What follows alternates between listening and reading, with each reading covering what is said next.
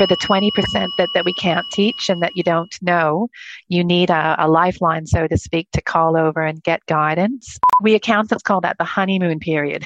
It's just a little innocent box. but you know, when you go back over two years, this client was then up for a liability of about 50,000 Australian just oh, because wow. they had missed that tick box. Welcome to Add to Cart, the podcast that Express delivers all you need to know in the fast moving world of e commerce. Every month, Nathan Bush from 12 High and an e commerce industry expert will share the news, research, and insights that you need to know to keep you at the top of your game. And of course, keep your customers adding to cart.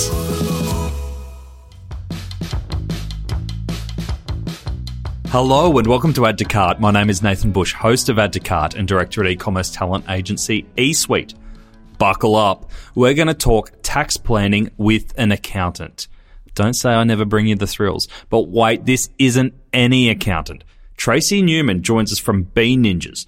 What a cool name. Bean Ninjas specializes in chartered accounting, bookkeeping, technology, and education to help seven figure e commerce businesses continue to grow profitably. That's all they do. Just e commerce finance. So, given that we're about a month out from the end of the financial year, I thought it was really timely that we asked Tracy all about what e-commerce businesses should be doing to prepare for the end of year tax lodgement and also planning for the new financial year.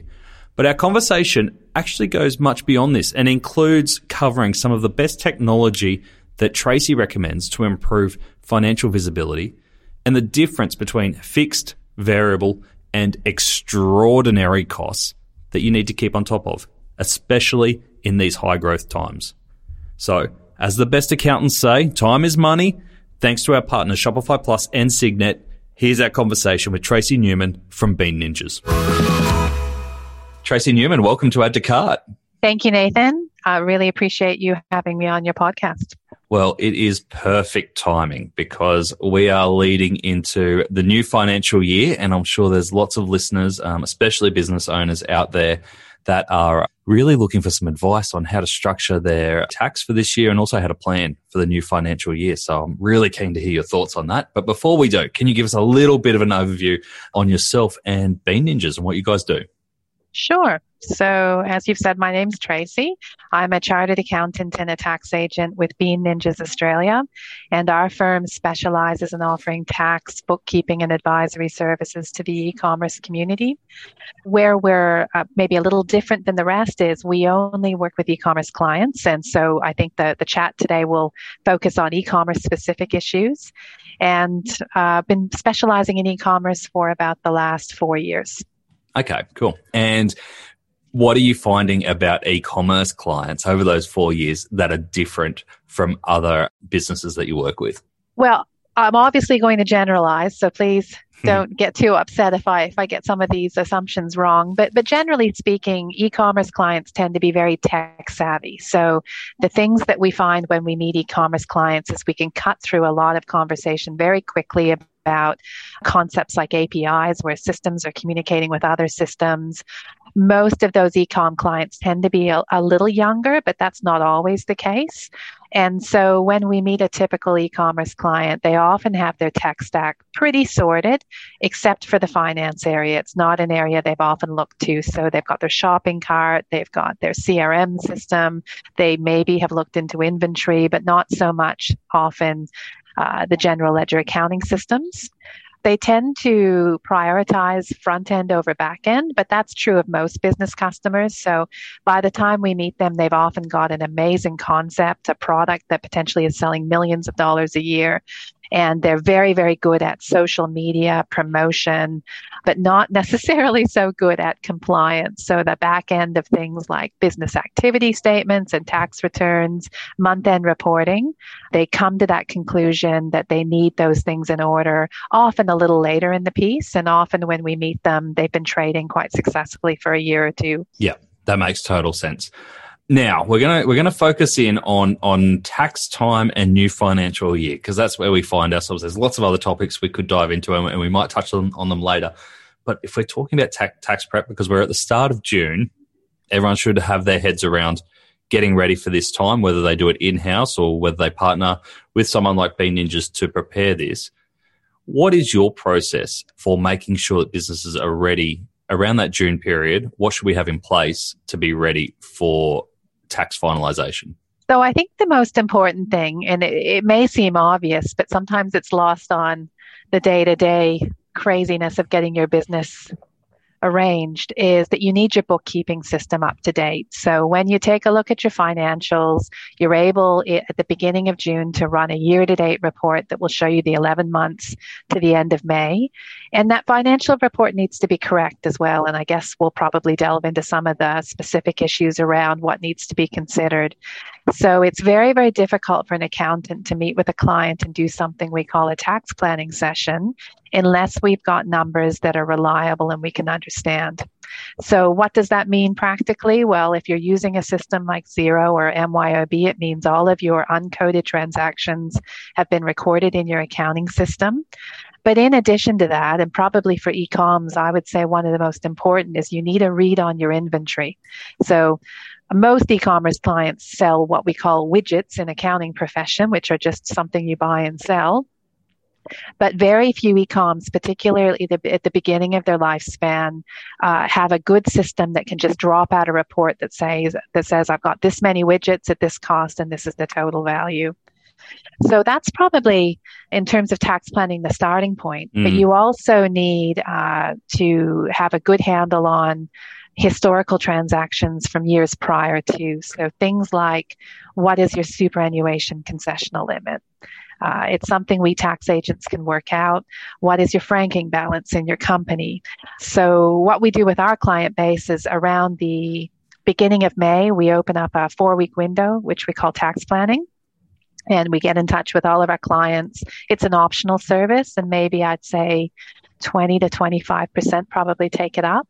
And that's a really comprehensive process where we take their year to date month or their year to date results. We then extrapolate it out for the rest of the year based on questions they answer. And we then estimate what we think their likely tax liability will be for the year. And we make recommendations about how to minimize that tax. Okay. They're really great steps. On the bookkeeping front, and this has always fascinated me, do you find that bookkeeping has to be done in house? Because when you're reconciling transactions, do you need a little bit of business knowledge around how to do that? Or is it fairly generic that you can outsource bookkeeping pretty easily? Well, the, the question is, is it, it's both of those things. So mm-hmm. I think that about 80% of bookkeeping can be taught to the client. And if you're at the startup stage of your e-commerce journey, um, it's often an area you see clients want to, to keep in house because they're trying to save money. And what I say there is get into a partnership with a good accountant because for the 20% that, that we can't teach and that you don't know, you need a, a lifeline, so to speak, to call over and get guidance. And at the beginning of my firm's journey, we offered that service. Probably that was the biggest take up. So we would have a lifeline and the clients could say, here's a screen print. I don't know what to do. And we would then educate them. Now we've moved on and we now service larger ecoms, but there will be many, many firms out there that offer those services. Once you're at a, I guess, a, a more mature stage of your ecom life cycle, maybe a couple of years in, hopefully you're doing seven figures if you're uh, promoting your product in a big way. I'm a huge advocate of completely outsourcing the function. And what tends to happen when we take on those bookkeeping jobs is that we have a really intense relationship with the owner for a month or two where we ask all sorts of questions and get education about their particular circumstances. And then we have a meeting once a month where we ask further questions. And that seems to be enough to, to give us the, the data we need to then process their books. Brilliant. So a bit of investment up front in terms of time and training, and then it just streamlines everything from there on. Mostly, we tend to use a ton of automation in our tech stack for bookkeeping. And mm. so most things are guided by rules and algorithms. So if you see Bunnings, code me the repairs and maintenance. And most businesses tend to be quite repetitive in terms of their financial transactions. So yeah, the beginning conversations tend to cover off most of the education.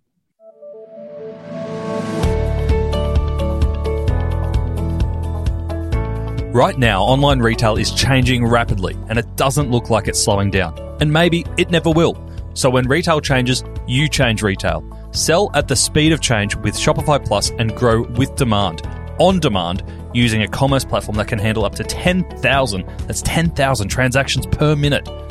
For bigger business at startup speed, visit shopify.com.au forward slash plus to learn more. That's shopify.com.au forward slash plus because the future belongs to the fast. You mentioned inventory in there. Now, from an inventory perspective and getting that ready for tax time, is the old stock take method two times a year, is that still the way to go? Great question, Nathan. So I guess the, again, the answer is it depends. It really comes down to the owner's need for real time information because if you're only counting your inventory twice a year, then you will only have really two times a year where you'll get a read financially of how your business is performing. If you don't mind, I might just take a quick minute to explain that a little further. Most ecom businesses that we pick up in the early stages are working on what we call a cash method for inventory, which means when they buy their inventory, all of the expense associated with those purchases goes straight to the profit and loss. And what then happens is you'll have these really strange months where you may bring in a season's worth of goods and it might cost you $500,000, but in that particular month, you may only sell $100,000 worth of inventory. And so mathematically, you would show a $400,000 loss. And that just doesn't make any sense. And so what we try to educate our clients about in the inventory space is that you need to move the inventory that is unsold back to the balance sheet and then match the, the cost of the inventory against the sales as you then sell the inventory. Now, if you're only counting twice a year, that's impossible to do. So we really recommend as early as you've got the headspace to conquer the project to put in place a, a proper inventory solution that's reporting cost every day, every week, every month. Brilliant. And from a technology point of view, what are the most common inventory solutions that you are seeing implemented for e commerce businesses in Australia? Nathan, do you mean in terms of giving you some specific names of inventory products? Yeah, if you can. Yeah, sure, sure. Uh, I would probably say there's there's three main categories of inventory products out there, which are the the cheap and cheerful. Uh, the second would be, I guess, the mid-size, and then there would be full-on ERP type platforms. So back in the cheap and cheerful, probably uh, the three that we see most commonly, but there would be hundreds, and we're not endorsing anything specifically. Yeah. Stocky tends to be the most popular. That's a product that's owned by Shopify. Okay. And it's um, fully integrated. So if Shopify's your shopping cart, that, that's a great one to take a look at. Order metrics is another one that we see. Uh, Stock&Buy. There's there's no end of them. And if you go to the app marketplace of the the shopping cart that you use to power your ecom, there'll be quite a few choices there. Why are they cheap and cheerful? Well, they don't really address a lot of the more complex inventory requirements for a business. For example, if you have back orders or you need to see where an inventory is located on a particular shelf or you've got a multi uh, location type scenario, a lot of those really cheap solutions don't address those issues. And probably the biggest problem we see at that level is the, the concept of landed costs. So if you're bringing in a product and you pay for packaging to a separate, separate supplier and you pay for freight to a, a distributor, uh, that product's not capable of then landing and, and then bringing in all those costs. In the, the mid market, probably the top four here in Australia would be things like Cin7, Unleashed, Trade Gecko, Dear are probably mm-hmm. the top four that, and we're seeing a couple of contenders from the United States, such as Locate and Finale, tend to be two big ones that, that are getting a lot of attention. Uh, those ones will set you back. It, it's based on normally on the orders you sell a month tends to be how they're priced, but you can take your budget up, say from a Stocky, which might be anywhere from nineteen ninety nine a month to maybe thirty or forty dollars a month. You're probably lifting then to three or four hundred dollars a month for these mid sized solutions. Okay. But they will deal with all of those really complex needs that you have that I mentioned previously.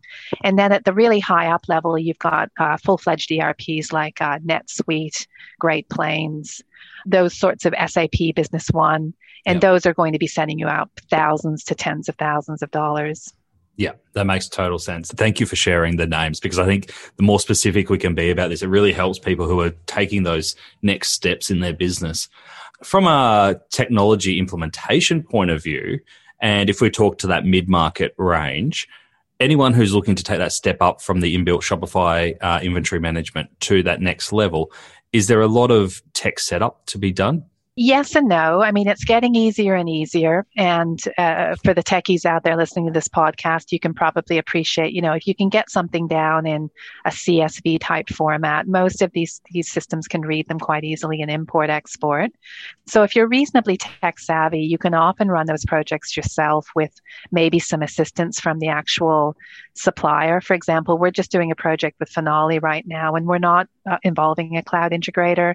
And between ourselves and the actual supplier, we're, we're, we're managing that job. But it can become very complicated, and it really comes down to the SKUs. Like if you've got hundreds of thousands of SKUs, you've got a lot of complication around maybe your distribution network, multi location. All of those would maybe point you in the direction of engaging someone called a cloud integrator. Mm-hmm. And those uh, particular professionals are specialists in the inventory space, which can help you make a selection and then hold your hand as you do the implementation. Yeah, brilliant.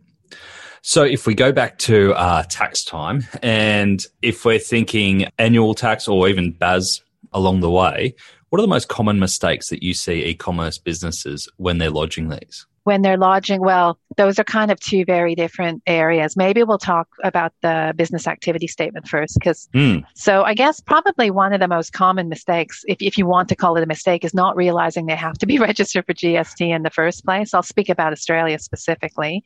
So the rule is, is if you sell more than $75,000 a year, you must register for GST. But sometimes e-coms get confused about that because they're not selling in Australia. So maybe they're selling 100% of their product to the United States and they're not collecting any GST at all. And they think because of that, they're not required to register, but that's in fact not the case. That annual turnover is no matter how much GST you're collecting. So that's right. an important thing to point out. So sometimes we'll meet ecoms that aren't registered because of that that misinterpretation. Other times we meet ecoms that that know they have to be registered for GST, but just have grown from zero to 100 so quickly that they haven't had time to mm. look at that. And it's a very frightening concept because they may have configured their Shopify or their shopping cart to collect the GST so the, the consumer is getting an invoice when they check out saying GST of this, but the actual business hasn't registered themselves properly yet. And they're quite frightened about what's involved in lodging and also then paying those the tax liability so that's probably when you say common mistakes. Another one that I see all the time. I know I've mentioned Shopify quite a bit in this conversation, and that's because from my client base, that's the shopping cart we work most commonly with. But that can be set up incorrectly, and that's really quite frightening. So I had a client the other day that had set up GST properly on their products that they sell, but they had forgotten to tick the box that says charge GST on shipping. It's just um. a little innocent box. but you know, when you go back over two years, this client was then up for a liability of about fifty thousand Australian just oh, because wow. they had missed that tick box. So, and then the other thing is, is there may be a mixed use supply in GST. So the client might sell something with GST, such as a bread box, and then the bread inside it is GST free. So we see a lot of problems with the, the Shopify setup. And then, of course, with the ecom setup. There's a lot of rules just hitting, I, I, like to call it the wild west of e-commerce, where countries all over the world are recognizing that they have all of these untaxed activities happening. For example, I'm an Australian company. I'm selling all of my product to New Zealand. I'm not collecting GST because it's overseas. And so, probably the most two recent movements there have been uh, New Zealand has announced last year they're calling it their low imports tax. I'd have to double check. I think it's 65,000 New Zealand. So if you sell more than $65,000 worth of, and this is in New Zealand dollars, so that might be like 60 or 55 Australian, yep. you must register and collect tax in New Zealand. And then most recently, the United Kingdom on the 1st of January with their exit from Brexit announced that from the very first dollar you sell the United Kingdom, you must register and collect VAT. Wow. So we see all sorts of e-coms that innocently don't necessarily understand their requirements. And how do you find the platforms like Shopify are at keeping up with those tax requirements to allow businesses to set up their GST settings essentially to meet those requirements? Are they fairly responsive or does it take a while to kind of come into the into the system? They well, again, I can only speak for Shopify and Amazon. Those are probably the two that we see most commonly. They've both been very much on the front foot, and they've sent emails to all of their clients that they think may be effective. And then we've had a few reach out to come through us. In fact, sometimes that's how we tax agents learn because as you can imagine, there's hundreds yeah. and hundreds of countries and, and it's impossible. So with Bean Ninja specifically, we've got representation in uh, three different jurisdictions. So we've got uh, a Europe division, we've got America and ourselves here in Asia Pacific. And we're, we're just starting a roundtable so we can come together to to talk about new developments and make sure that our clients are updated. Yeah, brilliant. Brilliant. That's really, really great tips. And I think everyone might be stopping this podcast to uh, double check their Shopify settings now. And then if we talk to the annual income tax, what kind of mistakes do you see made there? I think the biggest mistake we see in this area, and again, I don't know if mistake is the right word, but the biggest eye opening experience is for e-coms that grow from, as I mentioned, zero to 100 really quickly. And as we both know, in e-coms, that can happen more frequently than probably any other industry. So you, you're onto a cracker of a product. All of a sudden it becomes, you know, a fad. You've sold a million dollars in the space of a year what happens with with brand new e-coms is the tax office doesn't tax that revenue until they become aware of your existence. so if you think about an e-com that starts on the 1st of July, they then don't have to lodge their tax return until the 15th of the May, the year after the 30th of June. So they have almost, they have about 23 months before the tax office even becomes aware of their existence. And they may have a tax bill of, let's say, $200,000 now that's something they're probably preparing for. But what makes them so surprised is when that tax return gets lodged, the tax office then doesn't wait another 12 months to take the tax for the second financial year. Right. So they have the bill of 200, but hot on the heels of that bill comes a second bill saying, well, you've paid for those first 12 months, but there's still 11 months for the second year that you've not paid for, we're going to assume that you have uh, achieved at least the result you've achieved in the first year. Here's another bill for two hundred thousand dollars, mm. and so we, we we accountants call that the honeymoon period. um, which means you know this this brilliant time of 23 months where you're earning money and paying no tax which no PAYG employee has ever experience. Yeah. And it's happy days and it's vehicles and boats and houses. And then all of a sudden those tax bills arrive and you've not prepared for them. So my advice would be get in early with an accountant and have those conversations as soon as you realize you're onto something exciting. And it's ironic because most people are actually broke on their honeymoon because they've just paid for a wedding. True.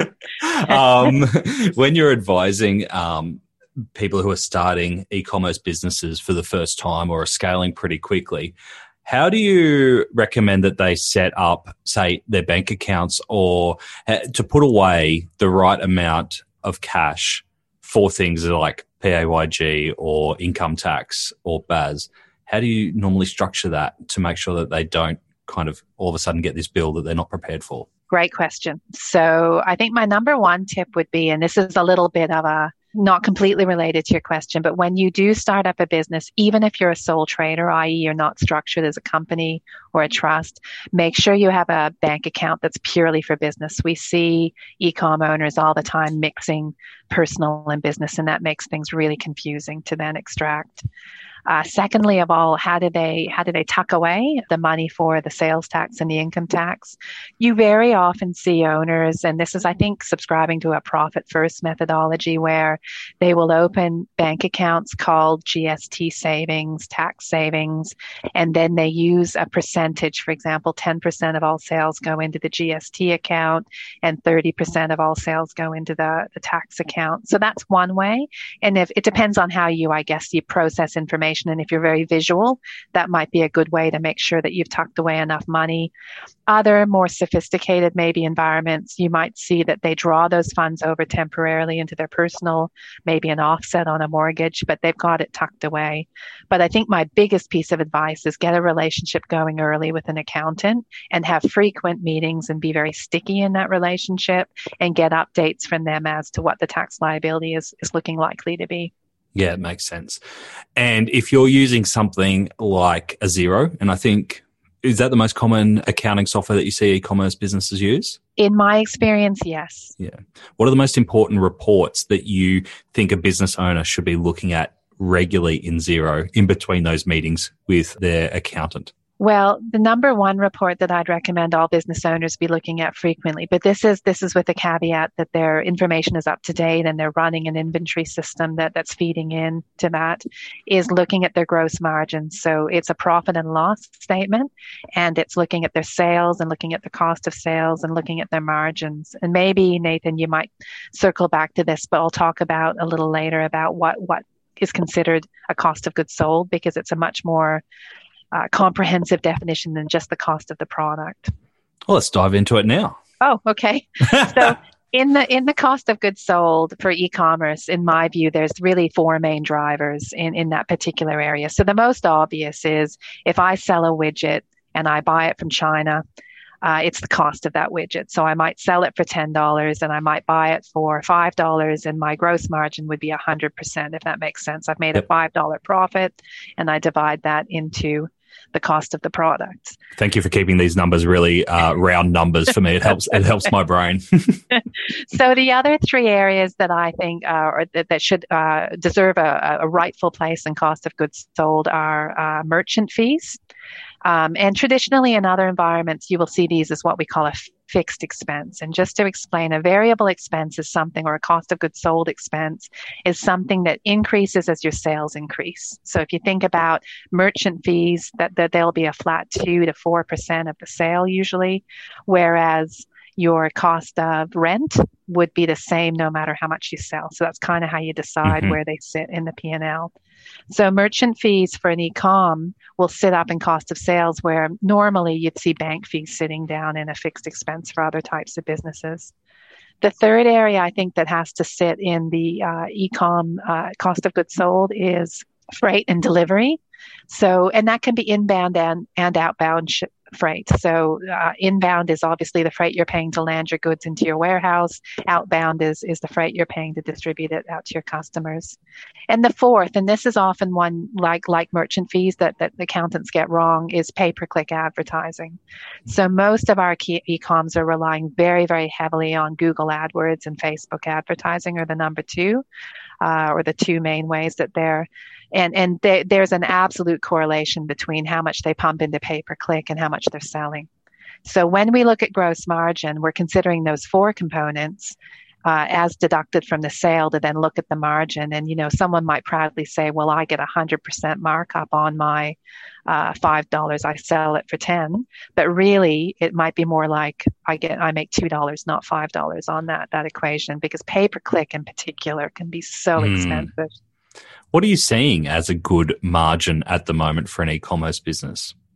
Well, I like to say that ecom businesses play two games or, or have to pick one game or another. So they either sell a story or they're selling a product based on price. So the margins will really differ based on which which side you align with. So if I'm selling ink cartridges, I'm probably competing on price. Yep. And margins on something like an ink cartridge can be as low as look 5 to 10% it's pretty low because and, and it's a constant battle as i'm sure any listeners are, are probably agreeing with when you're selling based on price because it's a volume game and it's a price game. And and the consumers are constantly checking maybe on amazon or on some sort of uh, comparison type uh, product to, to get the best price.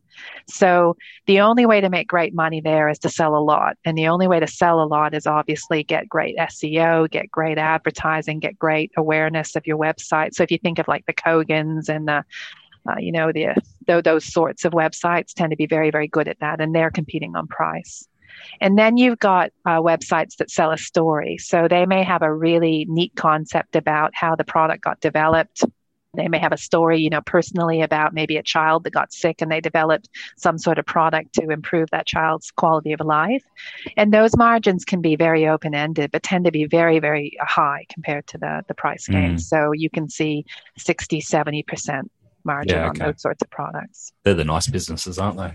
Well, they tend to be a lot easier to manage, but they're a lot harder to dream up. Yes, exactly. Good point.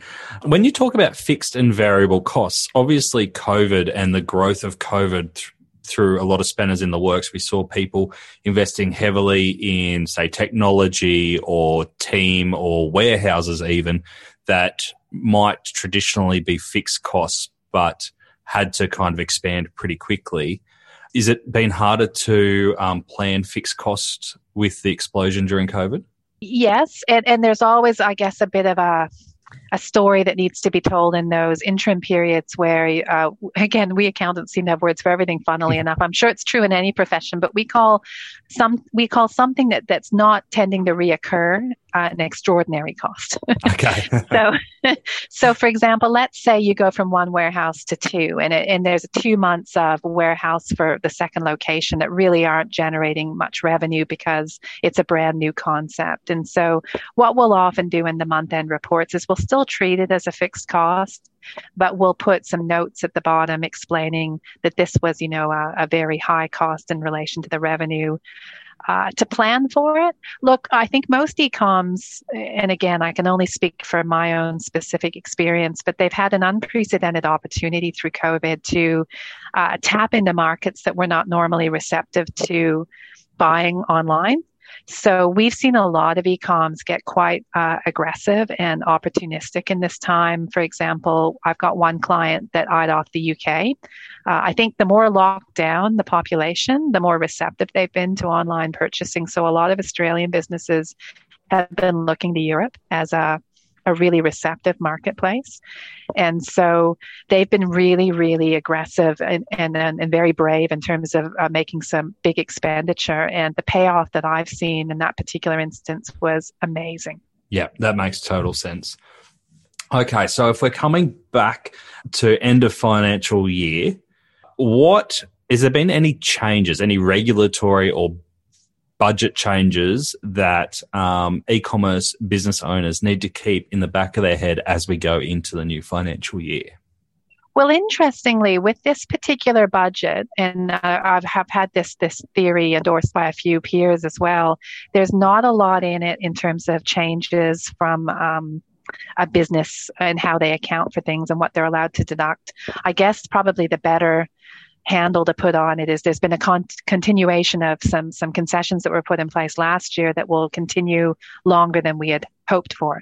Probably the biggest one is something called temporary asset uh, deductions, unlimited temporary asset deductions. So this means, for example, if a business decides to make an expenditure that's called capital, and what I mean by that is it's maybe a forklift for the warehouse. It's it's something that normally you would have to take a deduction over a number of years because that asset is benefiting you over a number of years, but the government's allowing you to take the tax deduction all in one year. So this unlimited temporary asset expensing has been extended for another year. So it will last until the end of 2022 instead of finishing at the end of 2021. Yep. So that's something I guess to take note of. Some of the other changes that were announced, I don't think have a lot of applicability in ecom type environments. Probably the, the biggest one that the accountants are discussing is the removal of the casual superannuation limit under $450 a month. But maybe some ecoms obviously would get affected if they've got some warehousing staff that are coming in. And what's the implication of that? So what it means is if right now, if an employee earns less than $450 a month, there's no requirement for the employer to pay a compulsory super contribution for them. Whereas when this legislation takes effect, which is still a year away, the super will have to be paid from the first dollar.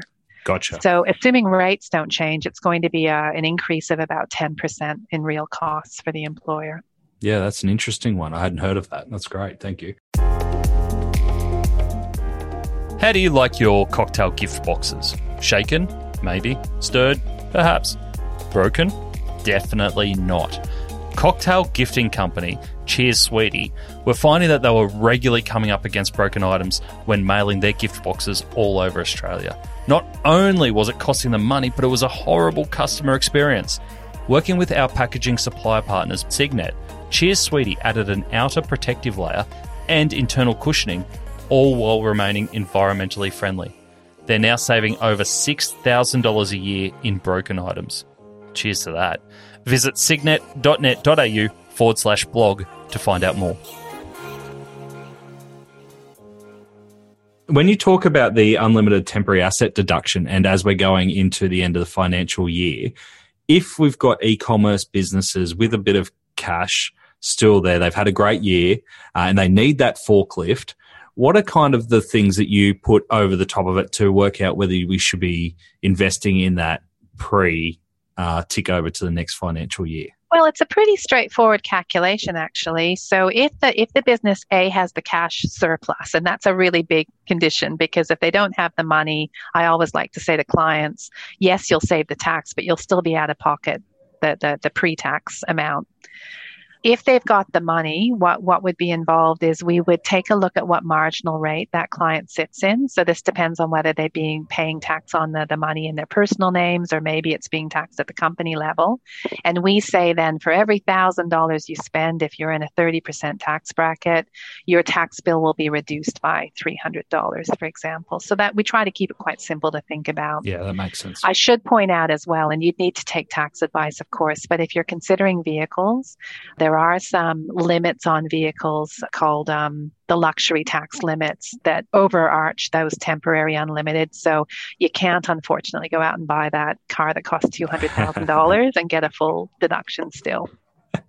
Can't buy your Tesla in Bitcoin and then claim that. Unfortunately, there will be a limit to that deduction. yes. what are the most common types of assets that you see e-commerce businesses investing in at this time of year? Probably the two most common that we see with our client base is if they need equipment for their warehouse. So, uh, clients, as you know, that are warehousing either will be using 3PLs, which are third party logistics. So, no equipment needed in that sort of scenario, or they run their own.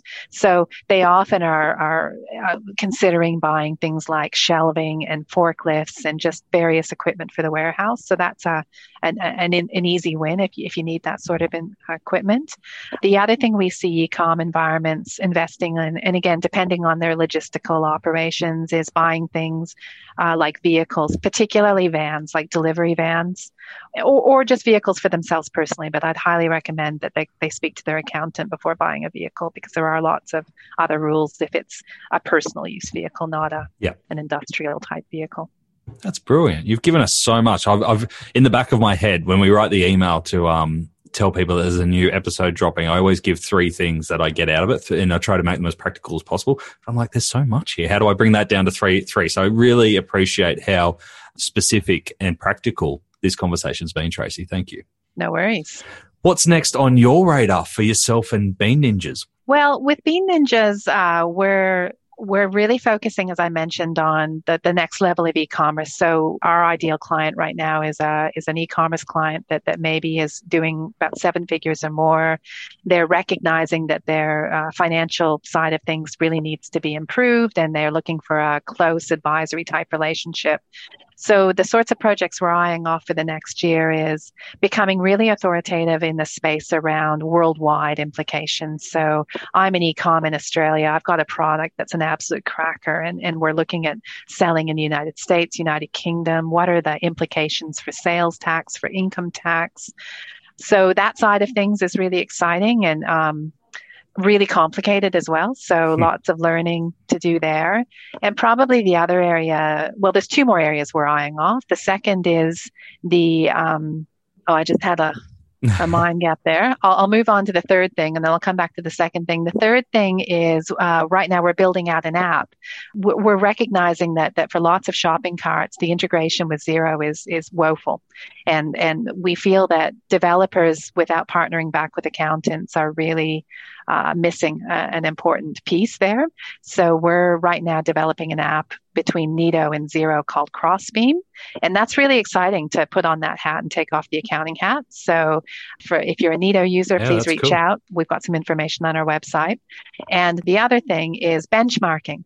Interestingly, as we work with more and more e-commerce clients, we find that when we're having a conversation, say with husband and wife in Adelaide that are selling widgets, that they're paying sometimes extortionate fees to the payment gateways. For example, I'll pick on PayPal, but you can pick any of these. PayPal's sort of published rates are about 2.2%. And it's never really rec- occurred to that husband and wife that they may be at a level now that they weren't at two years ago where they could start to dictate some terms back to PayPal about the percentage they should be paying and having that conversation about we're a big player now. And so we find it extremely helpful on an anonymous basis to say, well, did you realize the husband and wife in Perth that are selling black boxes and they're selling $6 million a year and now paying 1.7% with PayPal? And armed with that information, it's a bit like a mortgage, right? Yeah. With an interest rate, it's no different. The Adelaide husband and wife are going to PayPal and saying, well, I know the Perth mob is now getting 1.6 and it sounds like their circumstances are similar.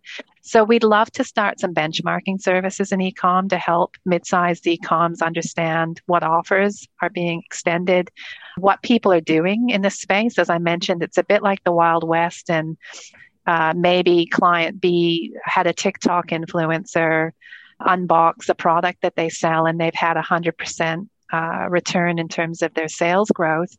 Well, all of the other ecoms are probably really interested in that case study and want to understand that. So we think there's a lot of opportunity to uh, do some cross advisory and benchmarking in that space. Oh, that's a huge opportunity. I think that's such a smart service um, is to kind of lift the lid on uh, and connect other e-commerce owners so that everyone has an equal footing. It's great. Thank you. So, uh, if that all sounds interesting, and we've got people who want to be in touch, whether that be PayPal or whether that be um, uh, e-commerce business owners looking for um, advice, how can they get in touch?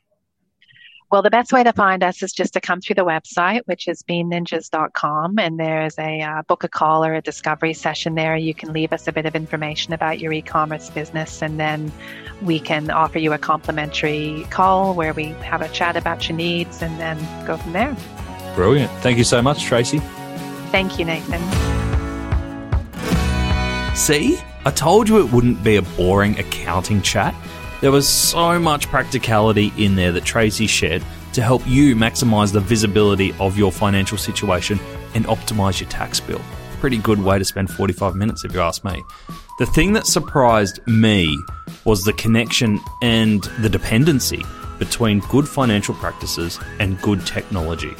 Whether this was having the right finance product in place, the right fit inventory connection, or something as simple as the GST settings in your e commerce platform configured correctly, having the right technology will no doubt streamline your financial efforts, along with a good accountant, of course. To finish up, I have three resources for you.